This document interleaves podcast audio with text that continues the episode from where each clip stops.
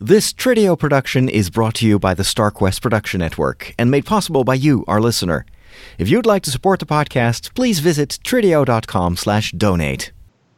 You're listening to The Secrets of Doctor Who, episode number 27.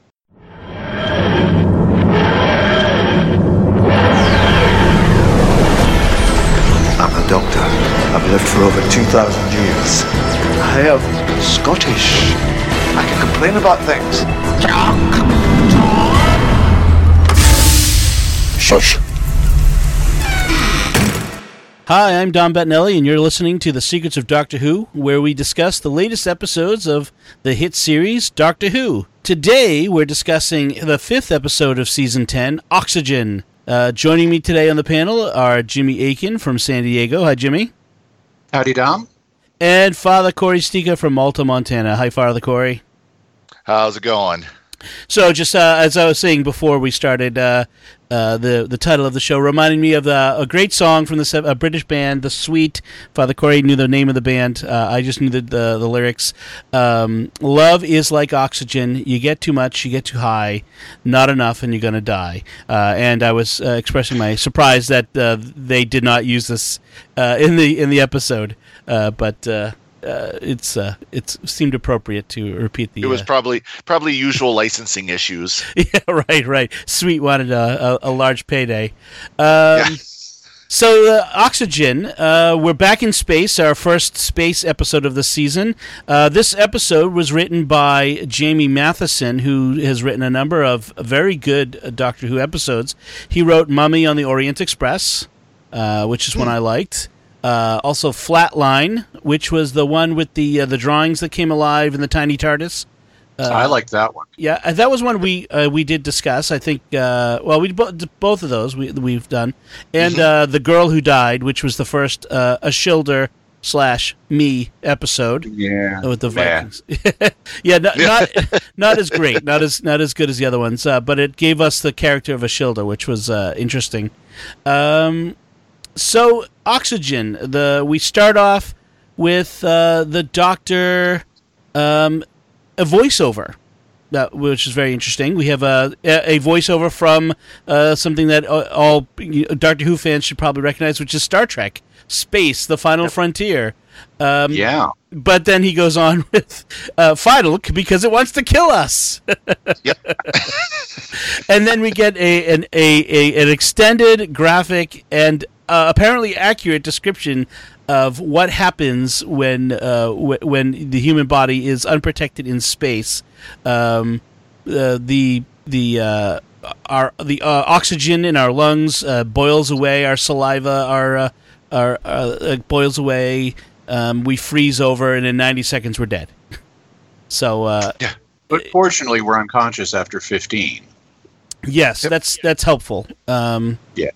So, and it's and it's interesting uh, appeal to an accuracy, uh, given what we've seen uh, in, in the past. You know, for example, um, uh, what was it? River Song floating in a ball gown through space to the tar- to the open TARDIS door.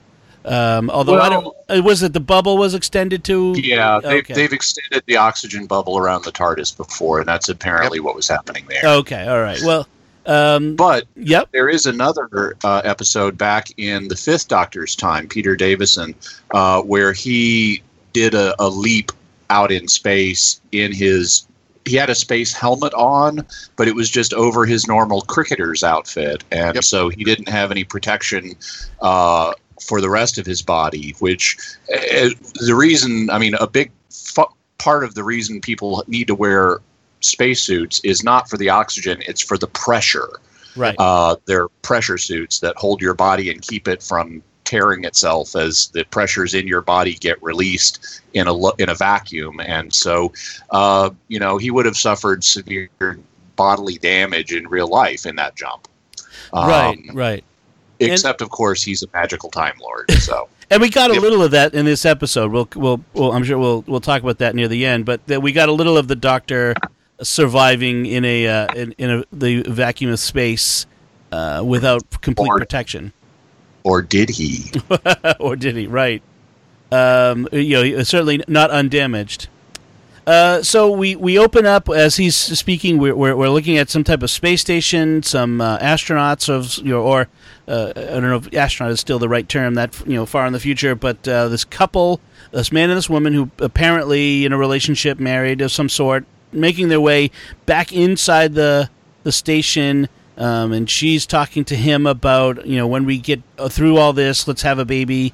Um, and tragically, they're interrupted by what looks like space zombies, uh, people in suits without helmets, and uh, and, and, she gets uh, killed. And we don't know at this point whether the the the uh, fellow survives um, as he's getting into the airlock. Uh, I, I, I did have you know one of those moments where uh, you know TV production, movies and TV shows about things that happen in space, they've got the, the great challenge of, you know, what do we do with weightlessness? Um, most do the you know like Star Trek did. Oh, we have anti gravity plating, and and they and this is what we we get from the Doctor uh, with this one. This anti gravity plating inside the space station, but they artificial all, gravity. Yeah, exactly. And then uh, but, you know, but in this one and, and others, they you know when they're outside, apparently they have magnetic boots that connect them to the outside of the of the the hull. Um, and so they have magnetic boots, boots as working like, except the guy kneels down uh, to open up the airlock. In which case, I said, "Do they have magnetic knee pads as well?" Well, he, he had a little magnetic uh, clamp. It almost looked you know, like a suction cup type that he was holding on to. Yeah. Ah. Okay. He set that down, and then he opened up the airlock.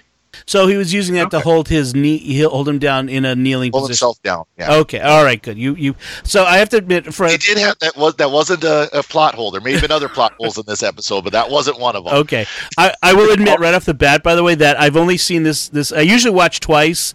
Uh, due to going to see Guardians of the Galaxy on Saturday, I've only seen this once this time, so I, I may be off in some of my observations uh, uh, more than usual incidentally, the there's uh, an aspect we didn't bring out about the woman talking about let's have a baby. Uh, she knows we don't initially know this, but she knows that her helmet radio is not working. Right. And so she's like confessing her innermost desires to this guy, knowing that he can't hear her. And she's doing it as a kind of practice run for saying it to him in real life once her helmeted radio is fixed. But because she dies, he never finds this out about her. Right.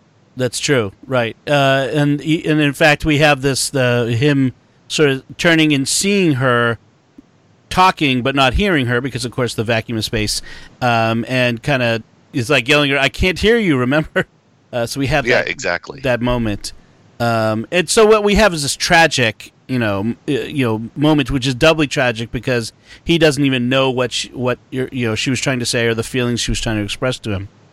So um, we go, we have this cold open.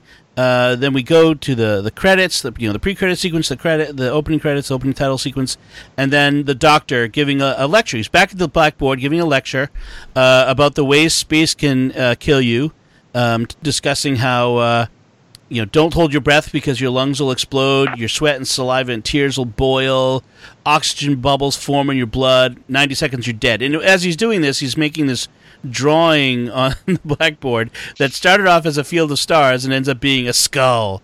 Uh, very dramatic. Uh, any questions? And a student raises her hand and says, uh, What does this have to do with. What was it again? Um, crop rotation. Crop rotation. crop rotations, that's right.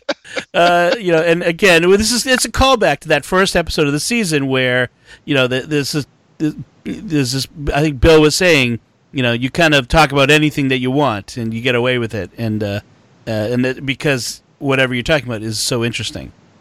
So um, and then we have Nardole kind of calling him on it, saying, "Look, you're, obviously you're missing space. You want to get back out into space," and that's an interesting comment he makes because apparently this was the brief for the episode, which was, you know, Moffat saying to uh, Mathieson, uh, "We want you know write a space episode. We want an episode where the Doctor is in space." That was that was essentially what he was given. Um, as, as opposed to on another planet, but not yes. just on another planet. We've already done that. He's this is actually in outer space. Exactly, exactly. Um, and there's this interplay with Nardole and the Doctor where uh, we get a little more revealed about what's what's going on. Why is the Doctor at this university with this vault? Um, uh, you know, the Doctor, what do you want from me? And Nardole says the truth, and the Doctor says, "Don't be unreasonable." Yeah. it's just a lot of fun. one one of the things that so a lot of people don't really like the character of Nardole. And you know I'm not sure why. Personally I like Nardole a lot. I think he's a character with a lot of potential. I enjoy the comedic aspects of him. I enjoy the non-comedic aspects of him. Uh, but I have to say that over the last number of episodes they've written him essentially as a one-note character. Yeah. he all he has done in every episode is nag the doctor about the vault. And and apparently this episode was written and he does a lot of that in this episode. Mhm. apparently this episode was written earlier than the ones that preceded it. And so a lot of that nagging was written after the fact. But one way or another as a viewer i'm seeing them in order and he's become nagdole and i'm tired of the nagging. I don't mind him holding the doctor accountable but I want to see more than one emotional note from this guy. Right. And I don't think they've adequately delivered on that. I do like some of the stuff they do with Nardole in this episode, including something I'm sure we're about to talk about. But I have some sympathy at this point for the people who don't like Nardole because I think they've been mishandling the character by making him too one dimensional recently. Well, that's the, the first basically five minutes they were on the station. He's like, okay, now we're going back to the TARDIS and going back to Earth, right? Now we're going back Yeah. to the TARDIS and we're going back to Earth. Now we're going back to the. Tar- I mean, that's literally all he said. Yeah. At least Bill agreed with him, though, which was nice. B- Yep. Before we get to that, though, there is such an awesome callback. Um, in when they're when Nardole comes in the TARDIS and the Doctor is like, "I thought you sent to Birmingham for I thought I sent you to Birmingham for a packet of crisps," Right. Uh, which would mean a bag of potato chips. Um, and Nardole is like, "I saw through your clever ruse." And then it turns out he's removed a fluid link from the TARDIS Mhm. to keep it from moving.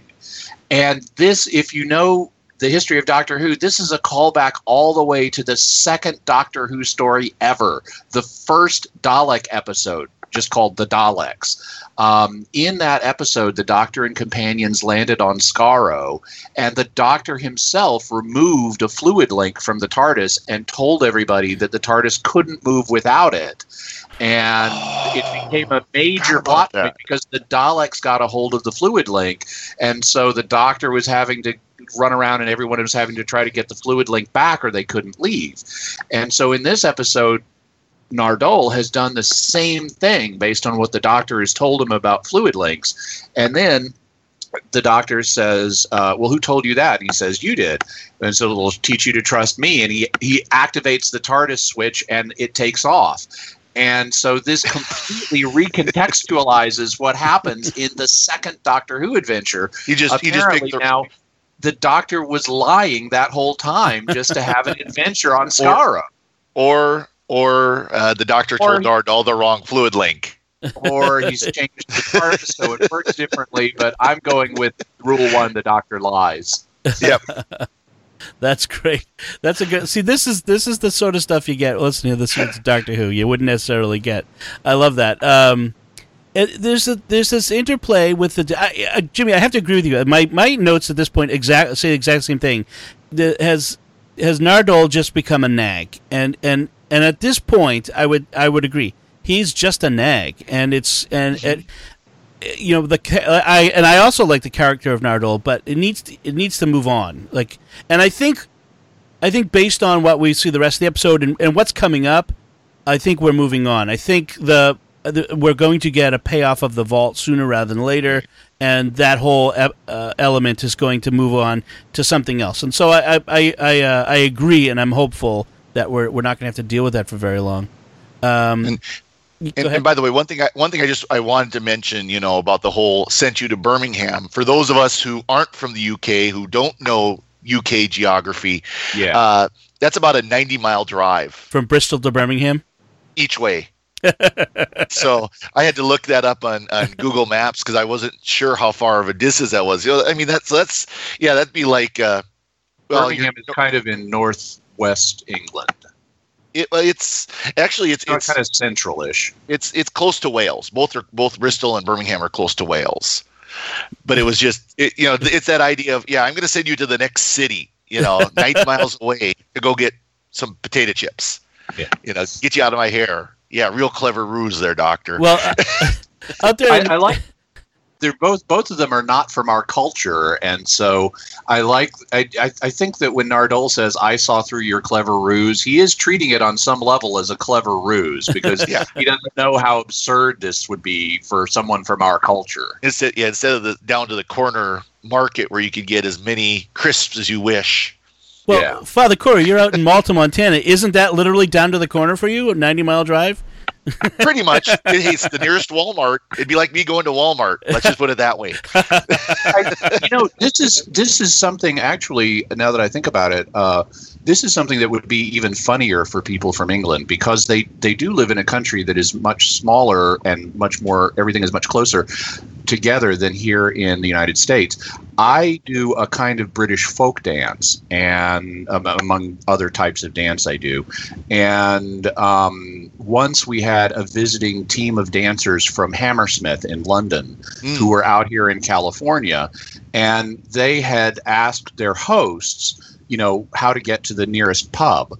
And they were told, "Oh, it's really, it's really easy. You just you get on the freeway, you drive for thirty minutes, you take this exit, you're there." And they were just aghast at this. They thought they Yeah. could like be within walking distance, and they just were Depends on where you're at. unprepared for the scale of things in California as opposed to London. Or f- visiting New York and asking, uh, how, you know, can we go to uh, the Grand Canyon for the weekend? Uh, Yeah. yes, it's it's much bigger than you think, and and the UK is is much smaller than most Americans think. Um, Yeah. So uh, the doctor uh, sort of enlists uh, Bill to you know gets her to he wants her to pick a destination. Um, although he seems to already have, have one in mind. It's sort of a uh, you get to pick the destination as long as it's this one, um, and it's it's Yeah. a, a distress call, which he says that's my theme tune, otherwise known as a distress call. And Bill says, "You like distress calls?" And he he says, uh, "You only really see the true face of the universe when it's asking for your help." That I mean, if that's a if that sums up the Doctor, you know, in one sentence, that could be it. I mean, this is this is the Doctor runs around the universe helping people as they're you know looking for adventure, but the adventure is in helping people who are in in distress, um, and so uh, off they go uh, to this mining station uh, called Chasm Forge, which as as names of space stations go, that, that's a that's kind of a cool one actually. I think that's I like that one. Chasm and, Chasm and Forge are both drama nouns. So yeah, Yes. really cool name. Um, and we, you know, the, the, the there's no oxygen in the whole um, station, so the doctor extends the uh, oxygen bubble around the TARDIS into the whole station, which is uh, extremely convenient. Yeah. Uh, a, a nice little, uh, a, a nice little. Uh, uh, I mean, the, Well- a bit of a bit of magic science uh, we have going, Yep. which is nice. Well, of course, at, at first he only does it right immediately around the TARDIS. You can see him put up his hand, so that, that you can assume that's as far as it went was about you know Right. two feet, three feet. And then he then he, of course he snaps his fingers and it opens wide up and Right. And then we get uh, a warning uh, unlicensed oxygen detected, and we see a sign air costs, save your breath. Uh, which ne- which they, they see neither of those, but the audience immediately is clued in that uh, something is uh, something is strange in this. Um, it was it, the, the kind of the atmosphere they made of, of this station with those propaganda signs and things like that was I mean they really went out on this episode with that kind of stuff. It was very interesting. well, let's let's let's address the the, uh, the the the the the elephant in the room of this episode, which so far this season every episode has had its its cause of the week. It's our our present day socio-political uh, issue that they're bringing up. Um, you know, environmentalism, uh, racism, that sort of stuff. This week, Elder care. elder care. but this week it's capitalism, um, and it's a very anti-capitalist sort of workers' rights sort of thing, uh, which. Uh, again, British listener, British listeners, British viewers of uh, Doctor Who will pick up that it's election season. There, an election's been called. Although we got to point out that this episode was filmed long before uh, the election was called. Um, nevertheless, it's sort of topical, but but it's you know it's another political statement, and um, I'm going to just go out and say I feel like politics is everywhere now, and Mhm. I kind of wish it wasn't here. I mean, if it, it wasn't heavy-handed, we didn't have a an orange-haired dictator, you know, figure or something along those lines. You know, uh, it was filmed too early for that. But right. Wait till next week. yeah, Yeah. uh, I just, I just, I, I, I understand that science fiction has it has a, a sort of a duty or a job of addressing the human condition, and these issues are part of the human condition.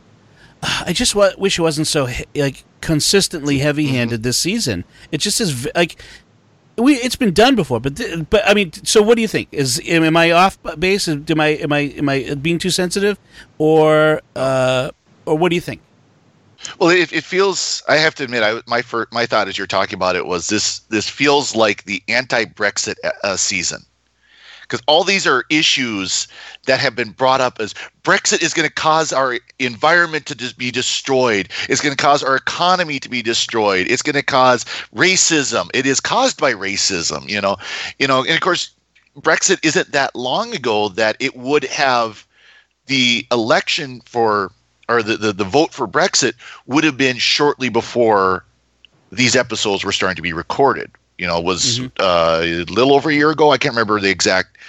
Yeah, It was a little over a year ago. Yeah, but but but it was so it was you know it was right as they were getting ready to start recording these episodes that brexit vote occurred. You know so that's that's kind of my thought of it. These, these are the this is the response saying well here's what you're going to bring about to our great country by getting rid of the our overlords in europe. You know i mean that's just that was just kind of my thought hmm, interesting.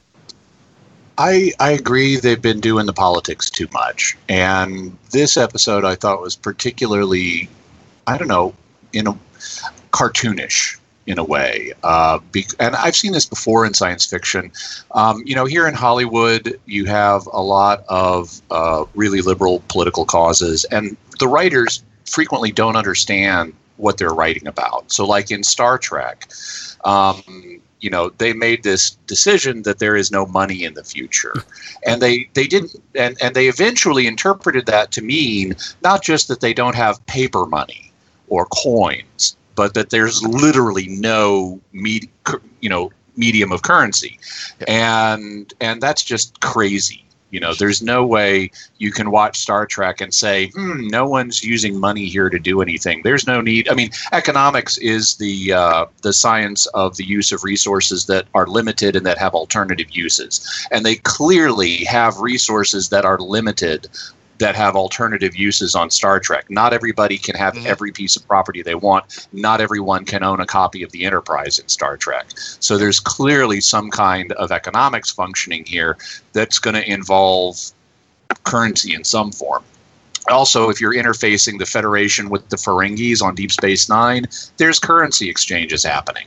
Yep. So, um, so that was just stupid there. And I remember in a particular episode, they had Quark on Star Trek trying to explain economics to an alien, and just getting it wrong because the writers didn't understand economics. And I think that like that's what's happening in this episode. The writers are towards the left end of the British political spectrum. They have anti-capitalist sentiment. I don't mind them doing a cautionary tale in which capitalism has gone horribly wrong in this, you know, century and is treating people as if they were utterly expendable and you can just kill your own workers. That's a cautionary tale. That's fine. That's Twilight Zone. That's what Doctor Who does. But to then blame it on, say, this is the natural end point of capitalism is crazy because the natural end point of capitalism is not killing your own employees. Uh, actually, in the real world, that would be something capitalists would not want to do because if everybody killed their employees, you know what? There would be no purchasers left. And with no purchasers left, there's no product being bought. And with no product being bought, there is no profit. And therefore, capitalism would self-destruct. So this is not the logical endpoint of capitalism. Capitalism is based on private ownership of the means of production and on uh, mutual transactions that benefit both parties. The writer doesn't seem to understand that and got in these cheeky lines about capitalism. Uh, but it's I, I, you know I look at that and I go, guy, you just don't understand the system you're talking about. Mm-hmm. So I found it kind of, you know, uh, ridiculous in that regard. Mm-hmm. And you know, I don't mind the premise of the episode. I can accept aberrations of capitalism; those happen. Um, but the idea that capitalism itself is the problem is an indication the writers just don't know what they're talking about.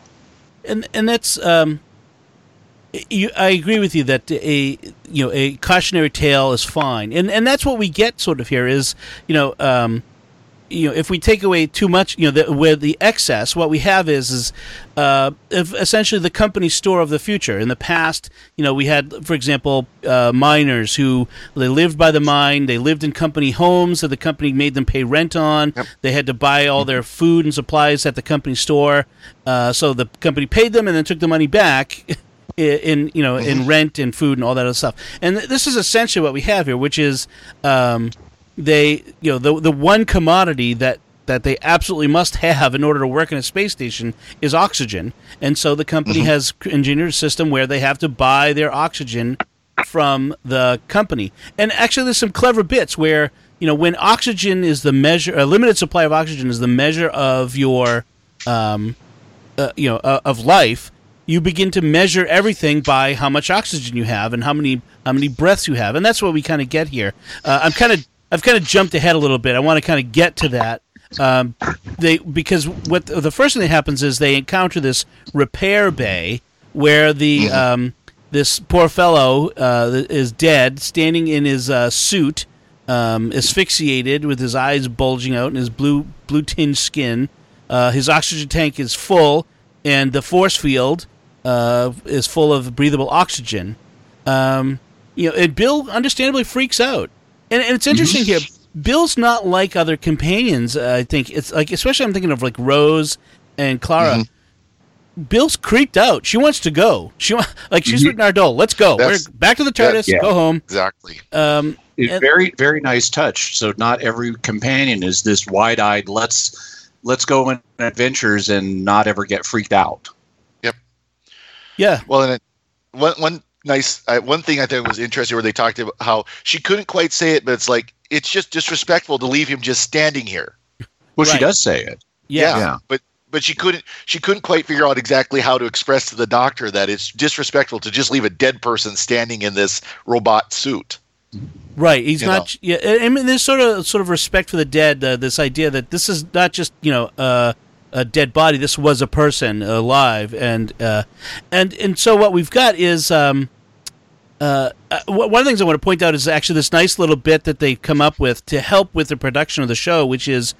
Um, even though they have to be in the suits to survive with the helmet, you know, the, to, to keep the oxygen in, they found a way to to have them not be wearing helmets the whole time, which limits the way you can film this episode, limits the mm-hmm. acting mm-hmm. and all that right. by having this force field. I, f- I felt like that was a that was kind of a clever uh, bit they came up with to help with production while keeping this idea that they they they need to be in the the smart suits, which um, is a very funny neologism uh, that's uh, undoubtedly intended to remind us of our smartphone uh, that yeah. we all carry in our pocket.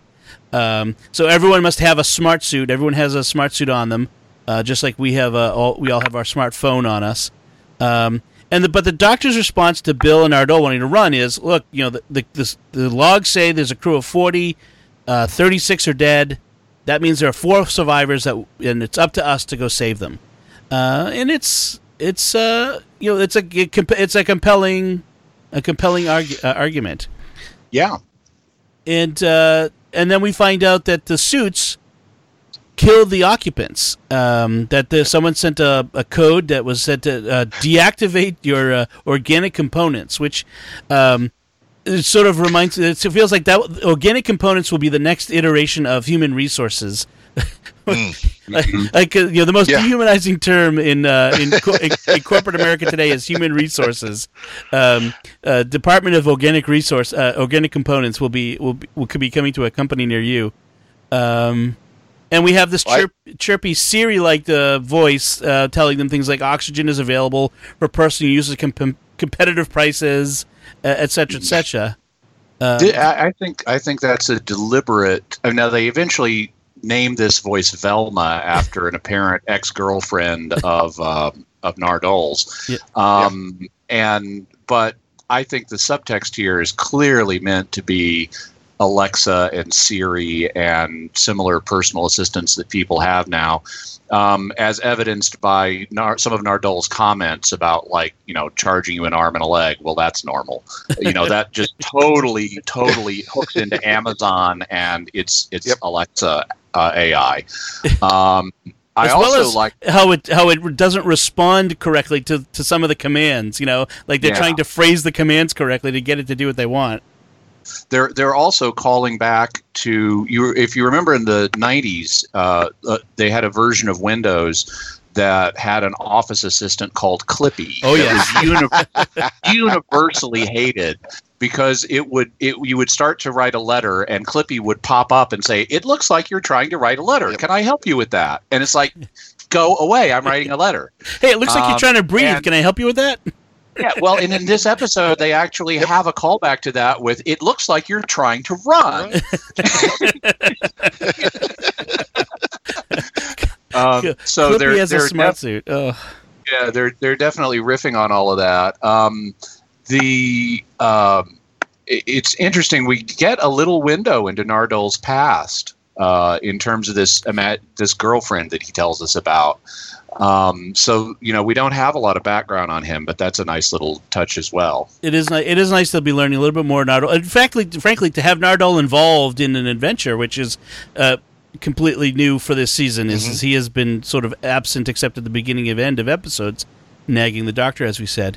Um, so uh, very interesting. The you know what we have to place the Doctor in jeopardy. You know we have to put him in a situation where he, you know he's he, he can't just you know go to the magic box or use his magic wand. So the the door to the TARDIS closes and, and locks, and so they can't get to it.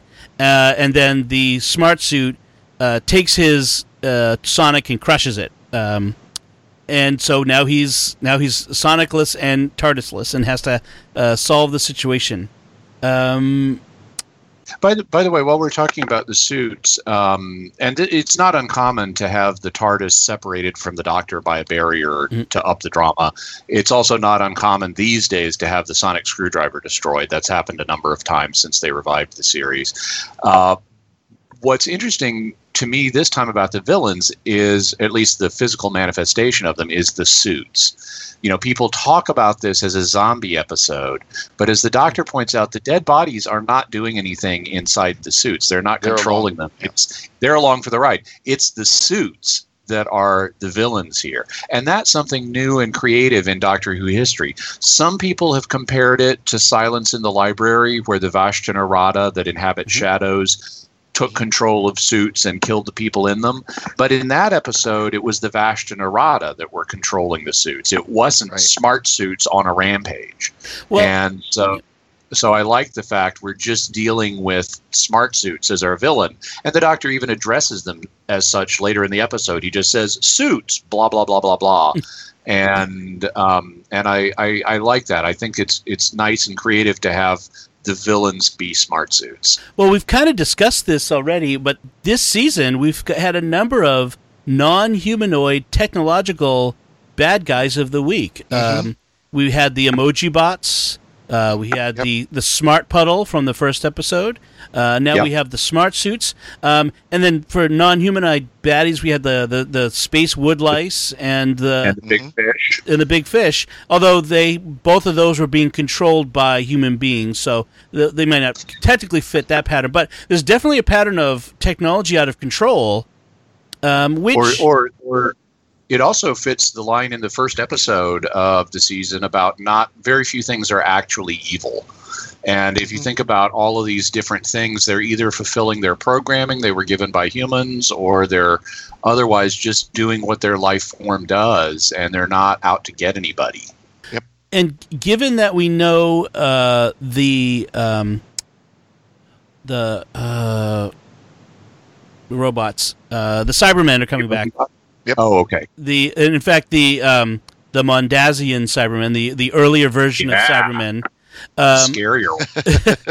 given that we know that they're coming back, they're you know th- it sort of fits. They're a technological automaton that is it's it's you know it could fit that idea of it. Are they evil or are they just machines? You know, programmed to do a thing. Um, you know, well, who- who- they are cyborgs. so they're half human, half. Yeah. Uh, but are they? Um, I mean, you would know better than me for the earlier versions of the Cybermen. Are they? Are they uh, centrally controlled like the Cybermen we've seen before in the reboot, or uh, are they more independent?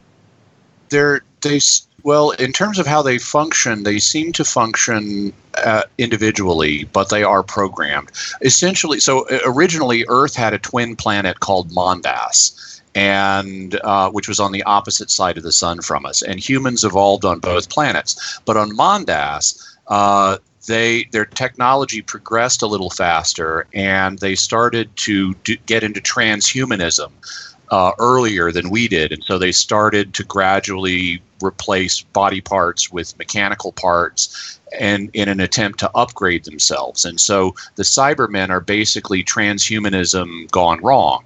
Uh, they're upgraded humans that have had all emotion stripped out of them and given a set of programming instead that basically controls their behavior. They do have leaders, they have cyber leaders and stuff, but the cyber leader gives orders to Mhm. to juniors who then carry them out, but they're not controlled by like a hive mind or a central programming thing. Yeah, it's not- it operates on an individual level. They're not. They're not the Borg. I Right, from they're not Star Trek, drones. They're not to that level at Yeah. all. Okay, all right. Which is what the Cybermen we've seen in the in the new Who have been more like that, where they've been centrally Yeah. controlled, more like drones, um, which was what made the whole thing with Danny Pink and both both Danny Pink and the Brigadier breaking through that programming to, to you know to, to kind of take control of their the the the, the, the body that they were in. Uh, that made What- those significant. One of the things about the so-called Mondasian Cybermen, which is apparently a term Peter Capaldi invented, um, just as a way to describe them, uh, this is the earliest iteration that the Doctor occurred in, encountered at the very first regeneration story Hmm. at the end of William Hartnell's era, and they were you could see that the the the the costumes for them were not very sophisticated. They just like had cloth coverings for their Mhm. face and they didn't actually have any coverings on their hands. You could see that these were just ordinary human hands. And that simplification of the costumes, a lot of fans have thought made them scarier Hmm. because they look more human than the later entirely metal encased versions. And uh, so it effectively amps up the body horror. And that's why I'm looking forward to them coming back because I think they have the potential to be more frightening.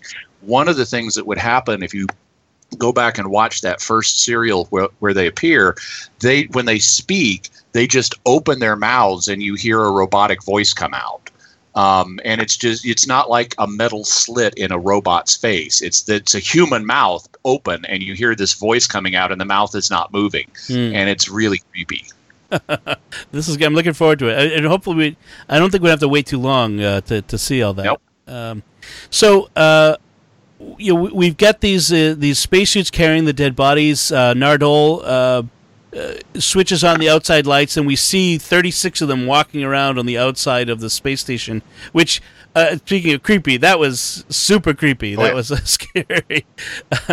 um, and then uh, we're told they've only got they they're- put on the smart suits that were off network, so apparently they never received uh, the the kill command uh, for the you know, from like the other suits did, and so they they head out. Um, they've only got twenty five hundred breaths, so that's uh, which I think could have also been another um, uh, uh, title for this episode, 2,500 Breaths. Might it would have been a cool uh, title, I think. Um, they uh, uh, oh, and again we have uh, Bill with with the good questions. What happens if I?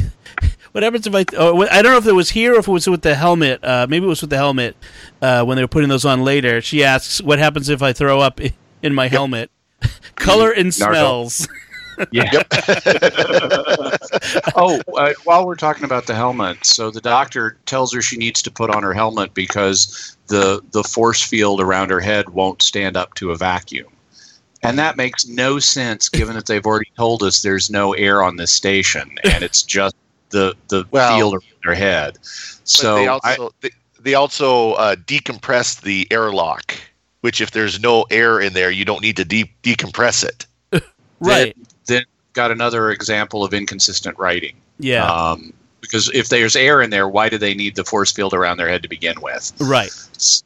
So we've got, I understand, Dom, you're totally correct that they did the field for production reasons, but then they need the helmets for plot reasons because if they if they can get by in outer space with just the field, then the fact that Bill can't get her helmet sealed is not going to be a problem. And, and they need it to be a problem for the plot. And so we've got a conflict between the plot needs and the production needs of the show, and they don't give us a rational explanation to harmonize those two. I mean, they could have said that the force field wasn't working, but it doesn't give They us a, have, yeah. It doesn't doesn't give us that visual indication of everybody else has a helmet on and she doesn't. Which, and and then when we see, I mean, we've kind of skipped ahead a little bit, but uh, let's, we can talk about it here. When we see the doctor, you know, while she's going in and out of consciousness, we see the doctor without a helmet outside. Like we don't have that that that beat that that little that in, a clue of what's going on. So, yeah, they kind of wrote themselves a little bit into a corner, and they, they kind of waved a wand at it, hung a lantern on it, and and we're hoping we wouldn't notice, uh, which we didn't. So, boo, boo to you. uh, So anyway, before, just before that, they encounter the four survivors. We have Tasker, Ivan, f- who was the fellow uh, from the opening scene, uh, Abby, and uh, Darren or Darren, the blue, Da- blue- Darren. yeah, the, the blue skin fellow, where we have this whole racism bit between uh, Bill and Darren. Um, uh, where This was awesome. I loved this. This was Yeah. great.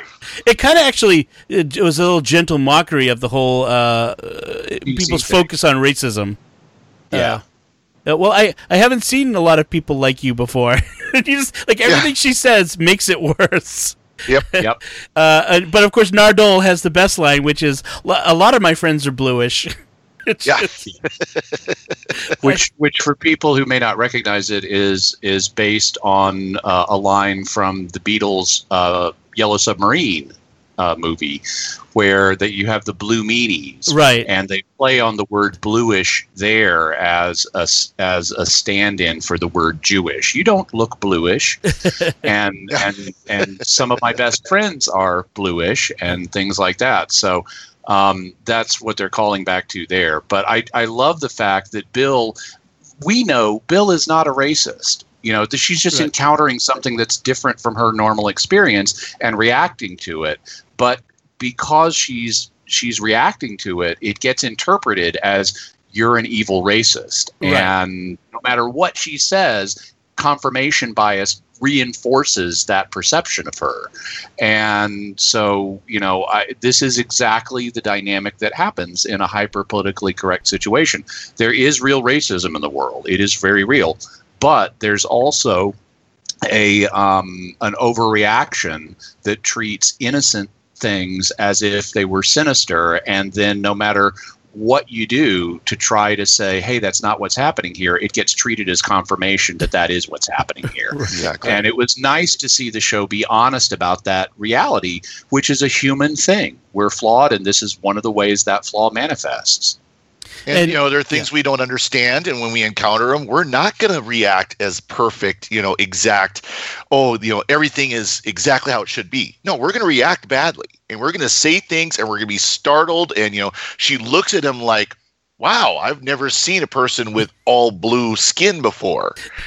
you know, bright blue nonetheless. You know, so I mean, it, it's Yeah. Yeah, it was. It was. I, I was actually rather surprised by that that whole sequence because it's almost kind of the, like you said, kind of almost the anti-politically correct right way of how people would react there. and it was very lightly handled. It was very, it was funny, um, and not grim. And as so much of this episode is sort of grim and scary, uh, it was an, it was a, a light moment, which they did a good job of sort of uh, relieving some of the tension and stress with uh, occasional light moments, which I, I feel like that was well done. That was that was well written.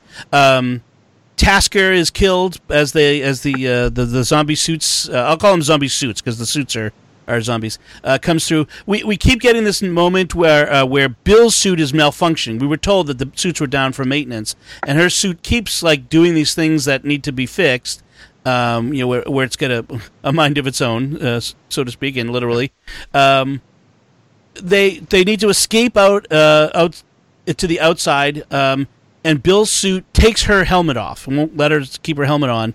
Um, and so the doctor puts her, you know, she's literally her life is literally in jeopardy. And now some people identify this as the first time that Bill's life, she's really in that mo- moment of uh, life or death jeopardy. Like she's really on the verge of death. Um, I mean, she was in some jeopardy in thin ice when they were tied up next to the explosives, but you know, really, that was they didn't come very close to dying there. Um, This is, I mean, she's she's she's dead at at, at one point. Um, and well, okay, so we're ta- we're talking about the first point where they go into space, or the later point that happens with her suit.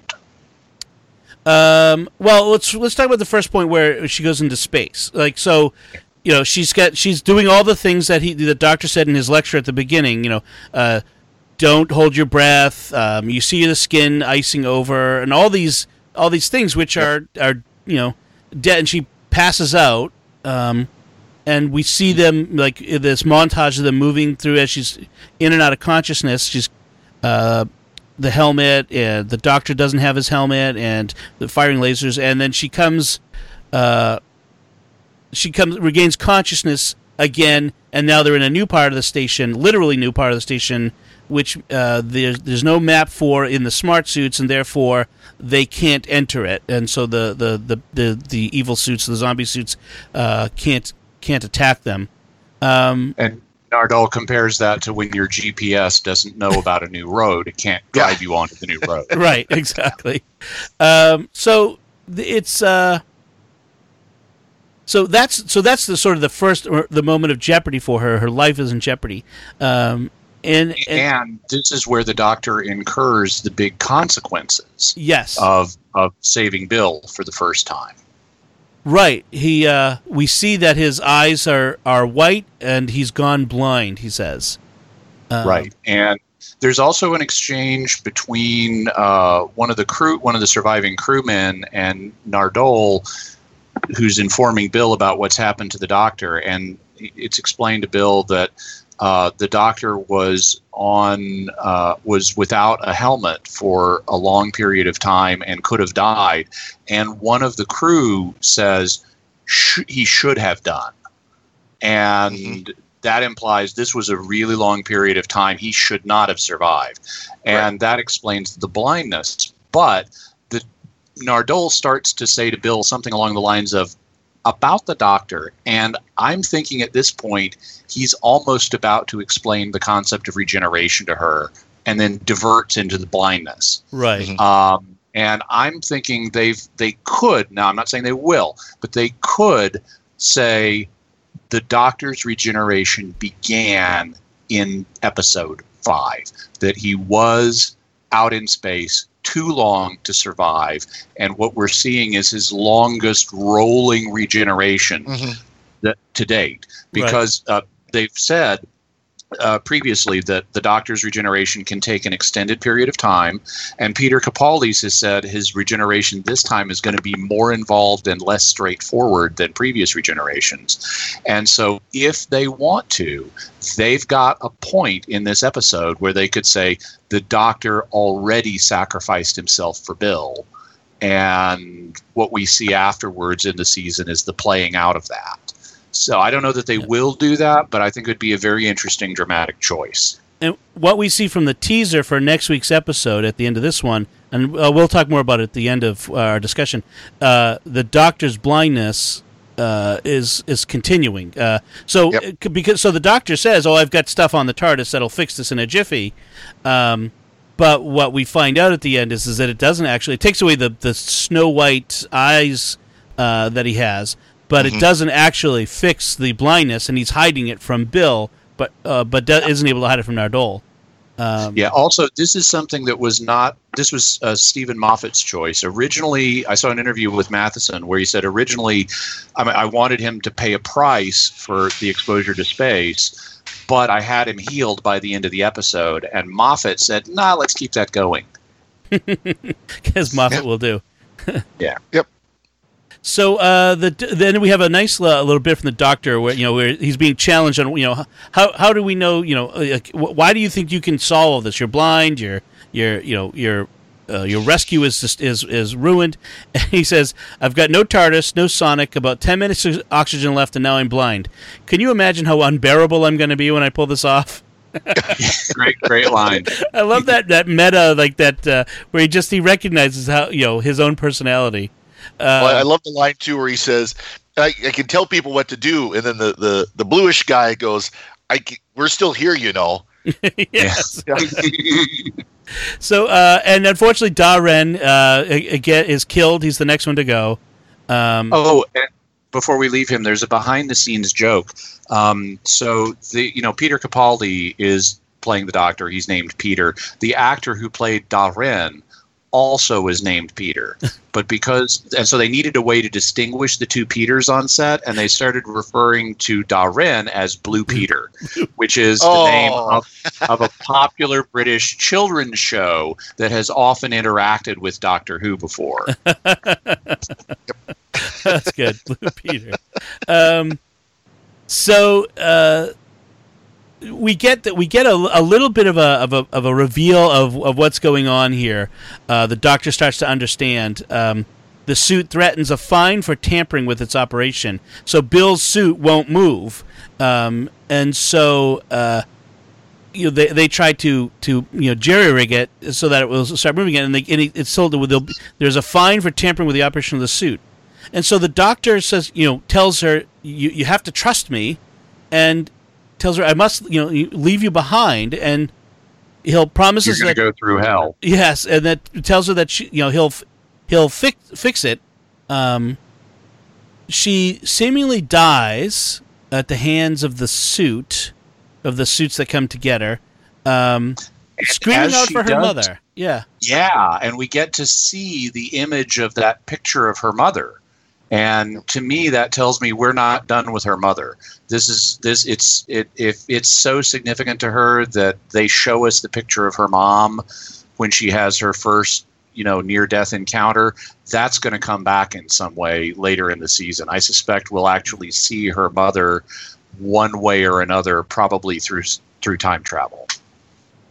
it and uh, I, I I still feel like there's there's something about Bill where she's she's um we're gonna find out she's a Gallifreyan. She's she can regenerate. Uh, I still that's still I'm still holding to that theory that uh, that there's something there to to that. I mean, she was calling on her mother as if her mother were present, and that was a very interesting. Yeah. She still feels like her mother is with her, uh, and that's a very interesting uh, bit, a bit of the character.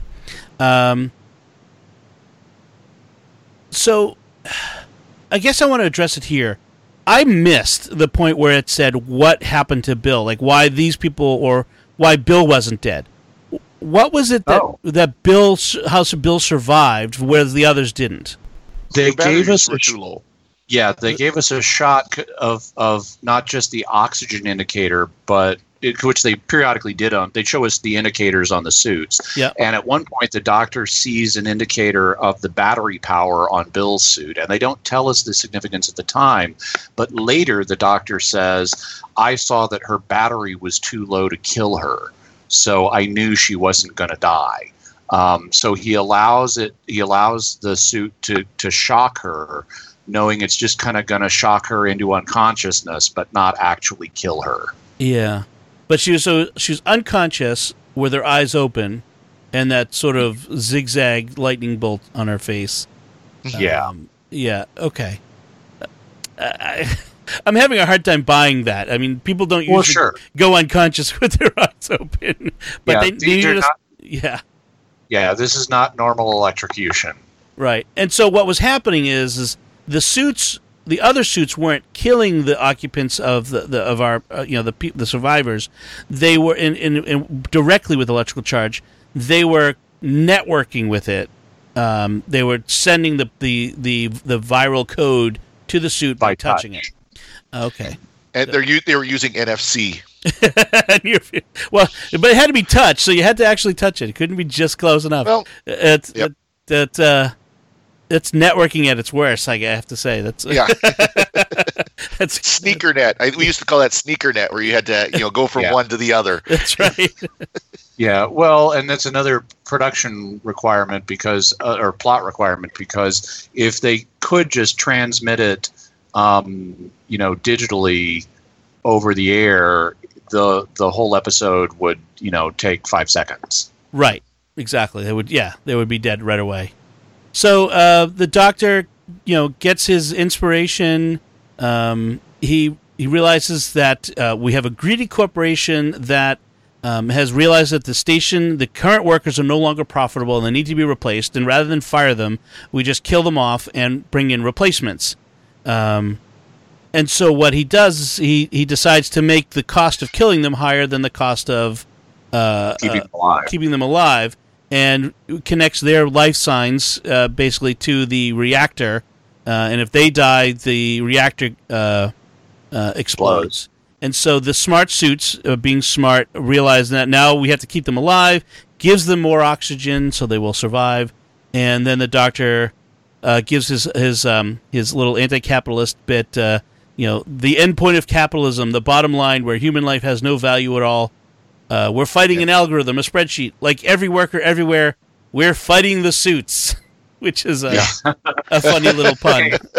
good good line there, but it's actually not what capitalism is about. Exactly. Yeah. Capitalism exactly. is not about depriving humans of value. Capitalism is about mutually enriching exchanges. Yep. Right. Exactly. Exactly. Um, so it, I, I, I, it was I do love the line that the I do love the line though the doctor used to stop the suits where you know our deaths are going to be glorious and big blaze and our deaths are going to be expensive Yes. and the suits immediately stop. That's the word. Yeah. um, so let's see what else, and then so that now we now we're at the uh, that was the climactic point, and now we're at the uh, the denouement. We're back in the TARDIS. Uh, Bill is okay. The Doctor's getting his eyesight restored. We think at first. Uh, the the rescued miners are are um, they're going to go take it to the to corporate headquarters uh, and, and make a complaint. uh, They say. One, one, one thing too, um, kind of going back a little bit, you know, there's this this rescue ship that was supposedly coming, Right. and of course, there at the end, it was revealed before before the suits came in that the ship wasn't there to rescue them; it was to replace them. They had become inefficient, so they needed new people to For a come in suit. and run the station. Exactly. Exactly. News. I, I believe it was going to just going to be suits running the station at this point. Oh, Could. I, I, I- you know, honestly, they weren't clear about that. Mhm. At least I don't think they were. That it was, but the, the doctor did say these are your replacements that are coming. Right. Mhm. And, and I suppose you know if they're just suits running the place, they don't need to. They don't need oxygen at all, and all that sort of thing. No food, none of that kind of stuff. So uh, we, you know, we we back in the TARDIS, and Oh, we find out. go ahead. also with with the with the the two uh, workers who survive um, the the doctor i think is offering them companionship there Yep. because he says you know i can take you to an, an, you know another planet where you won't find the co- company or i can take you anywhere the universe is your crustacean um, and he says it in a way that suggests he's inviting them on the grand adventure but they remain laser focused of we're going to address the, what just happened to us take us to corporate headquarters Okay. Yep. Yeah, that I could see that. Yeah. Um, and then you know, we- we're we're all sort of surprised by this revelation, this private you know private reveal between Nardole and the Doctor that the uh, his eyesight actually, while it, it looks like it's healed, is not, and he's keeping it from from Bill. Right. Uh, Nardole worries that the uh, whoever the occupant of the vault is going to find out uh, and know that the Doctor is now vulnerable. Uh, and he refers to the occupant as our friend. Yes, yes. We we get a, a several several bits here. Uh, apparently, Nardole does not realize that the Doctor has gone into the vault. Uh, he's opened up the vault and got inside. Um, uh, you, you know, because the, the, vault could open. Um, yep. What else was there? I am trying to think of the the the other bits at the end that got He's, revealed. Mm, I don't know about that, but I, it, one thing the doctor is wearing his sonic sunglasses in this scene. Yes. And that actually makes sense and makes me dislike the sonic sunglasses less because if you're if you're blind and I have experience being blind, I was legally blind in both eyes when I had cataracts. Um, and it is it is very if you're used to being sighted being blind is a very significant handicap. There's all kinds of things you wouldn't even think about that you now don't know how to do. Like cook food, how do you know when it's done? You know, mm-hmm. if you're if you're cooking on a stove, you can't see it. Uh, how do you know that the vegetables you've got in front of you are fresh? There's all kinds of problems you have to encounter when you're blind, and um, if the do- if the doctor has these sonic sunglasses on, he can potentially use them to get some kind of awareness of his surroundings that will help him while he's blind and that makes sense it's not just yeah. a aren't these cool as an idea thing now they're playing a functional role and that makes me like them more and in fact the teaser for next week shows uh, uh shows us him using them uh, and wearing them um, throughout the episode uh, and bill questioning him about the the wearing of them uh, and that brings me to to the teaser for next week. Uh, we have the beginning of a th- what we're told is a three part trilogy, uh, three episodes that are going to be connected. Uh, they they they've been called the Monks trilogy. The mm. the first episode is written by Moffat, so this is going to be this is going to be a key to whatever the theme the of this season is. We know um, we know the Pope is going to be in it not literally Pope Francis, but yeah. but it, an actor Pope of the universe. Yeah, right, exactly. A, a pope where uh, a, a, pope, um, and um, and in fact, there's a, a video on YouTube uh, with a you know a, a, bit of a scene where um, Bill is on a has a date over to her house. Um, and she's trying to convince her date again. We were reminded that Bill is a lesbian. Uh, that it's okay, and then suddenly the Pope comes out of her, bedroom, um, and her her friend obviously freaks out. Um, and then they all they go into this bedroom and they see uh, the uh, a cardinal, a bishop, and some priests all sta- standing in there. So um, this is going to be yeah, yeah. This is um, uh, you know for for the three of us especially, uh, uh, all of us in some way, you know uh, you know, obviously Father Corey uh, as a Catholic priest, but uh, Jimmy, you work for Catholic Answers, and, and I've worked for uh, Catholic churches and archdioceses and, and organizations. Uh, so this is going to be very interesting for the three of us to to to see next week. Um, I tend to cringe whenever the church is is depicted in popular yeah. culture because of the Dan Brownization, and honestly, the what I saw of the trailer, the teaser, and you guys can tell me what you think. I, I'm a little worried. oh yeah, no, I, I, I, you know, Dan Brown is a good name to bring up because the teaser trailer looked like something from a Dan Brown movie. The yeah. Veritas on the written on everything, and yeah. yeah. What What's different though in this case, I'm a little apprehensive too. I'm not so worried about the Dan Brown stuff as just is there going to be a fundamental respect shown? Or is it going to be fundamentally disrespectful? Right. Um, I can even take some joking. You know, that's fine. Some ribbing. Mm-hmm. Yeah, not a problem. Um, but if there's a fundamental, you know, the church is nasty and evil thing happening, then I'm not going to like it.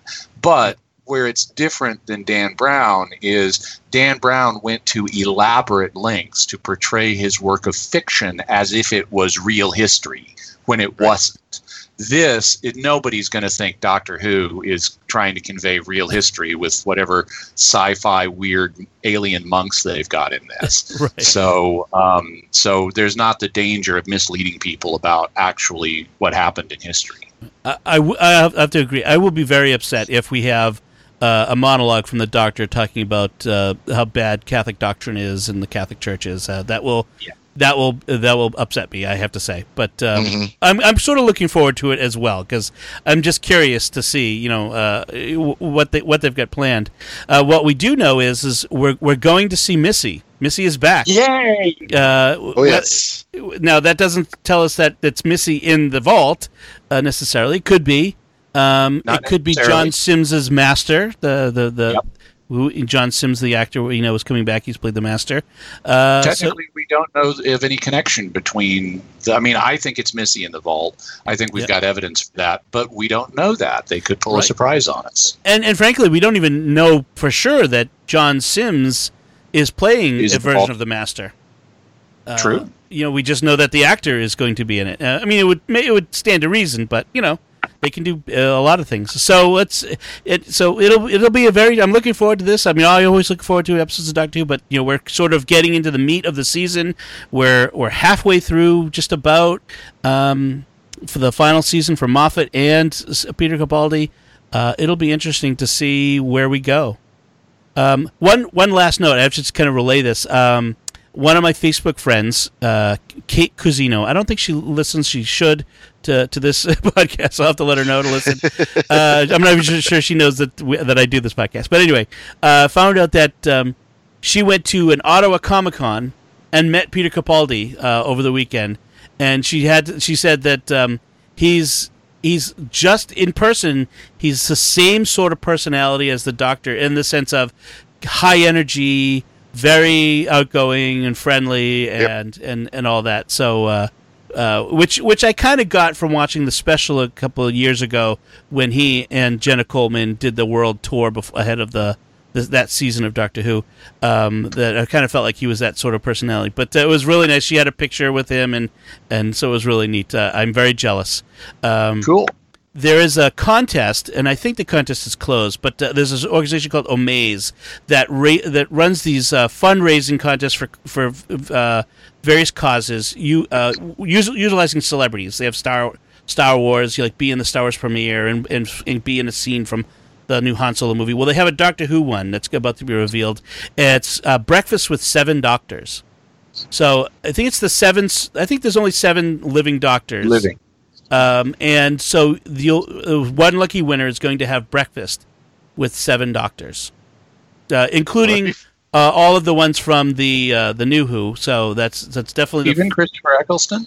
the uh, um, fair. Uh, well, no, you got me. I, You know, he- he's kind of backed off from Doctor Who. He doesn't really like Yeah. to get involved in it. he, he, I, I, um, Well, we can we can count. I mean, real quick, who's I mean, who's the living doctors? So we we still got- got Tom Baker, Tom Baker, Peter, Peter Davidson, Davidson, Colin, Colin Baker, Baker, Sylvester Chris McCoy, um, McGann, Paul Paul McGann. McGann, Christopher Eccleston, David Tennant, Matt Smith, and Peter Capaldi. That's And- nine. so Yeah. it might not be Peter McGann, just because of the American thing. Um, Paul. Paul McGann. I'm sorry, Paul McGann. Sorry, Paul McGann. Uh, although he was he was very active around the time of the 50th Doctor special. Yeah. So I, if there were two who weren't going to be there, my guess would be Christopher Eccleston wouldn't be there um, because he doesn't generally do Doctor Who, and possibly Tom Baker because he's elderly Age. now. Yeah. Yeah. Uh, now I'm curious. I want to find out who is. uh, well, so it'll certainly be the. Um, uh, oh, here it is. Okay. Um, it's certainly going to be the the three latest Doctors: Matt Smith, David Tennant, and uh, Peter Capaldi. We're going to have um, Peter Davison, Colin Baker, Sylvester McCoy, Paul McGann, David Tennant, Matt Smith, and Peter Capaldi. Okay. Um, Nailed it. Yes, very good. And uh, I, I, I have said that if I if I win, because I of course entered it uh, because Oh, awesome. uh, who wouldn't? Uh, uh, if I win, I'm going to walk into the room. I'm going to put my hands on the table. I'm going to say, "Gentlemen, now you. I guess I guess you know why I've called you here. The world needs the doctors." and they're all going to roll their eyes. yeah, exactly. I'm going to be the goofiest We're We're stuck Who with fan. this guy. Although I want to, ha- I want to have someone film me singing uh, the Proclaimers uh, "500 Miles" between Peter Capaldi and David Tennant, because the Ah. because uh, Scottish, you know. The Scottish. Oh, okay. They can complain. so that's enough of my my dreaming of uh, of winning uh, contests. Um, so let- you know, just some final thoughts. Any final thoughts on oxygen and, and any last thing notes that you wanted to didn't get a chance to say uh, while we are in our discussion? I like when Bill hops up and down to test the gravity on the station. Yeah.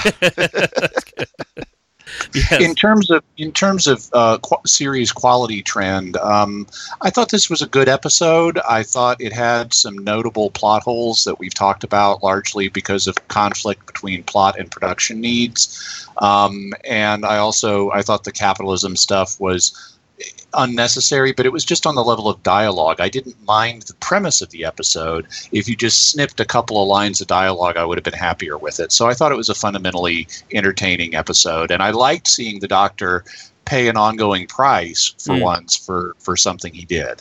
good, good. Father Corey, any last thoughts? Oh no, I, I- I enjoyed the episode. I I think it was I think it was a good one. And you know, it it it hung together better than many we've watched so far this season. But you know, again, it wasn't perfect. But it's you know, it's a 45 minute TV show. I, I think we we expect you know these perfect plot points and everything, and I'm sure they write them out these perfect plot points, and they look at it and go, yeah, this would be a movie. We need to cut it down big time. Right. No, um, no, I enjoyed this one a lot. And just kind of aside here, I wanted to send a, a quick, quick howdy to someone who's listening to us, Eric Nanaman. I had got an opportunity to meet him. He's from down in the, the Phoenix area, and he had sent me a message on Facebook during my Facebook fast. So I wanted to say hi. I did get your message, and glad you're listening. Excellent, excellent. Well, that's that's it from us. Uh, so, what did you think of Oxygen? Uh, let us know uh, by visiting us uh, at trideo.com, T R I D E O.com, uh, or the Secrets of Doctor Who Facebook page. Leave us some feedback. Give us your, your thoughts. Um, thank you to those who've been doing so so far. Uh, we really appreciate it. Uh, we'll be back next week when we'll be discussing the that next episode, Extremis. Until then, Jimmy, where can people find you online? They can find me at jimmyakin.com. And uh, Father Corey, where can people find you online? Uh, Father Corey, frcorey.org, and on Facebook, Twitter, and so on with, at FR Corey Sticha, last name spelled S T I C H A. And you can find me at bettnet.com, B E T T N E T.com, and where you can find all my social media links. Thank you for listening, and remember the nice thing about life is, however bad it gets, there's always one option left dying well. We'll see you next time. When will I see you again? Ah, soon, I expect. Or later. One of those.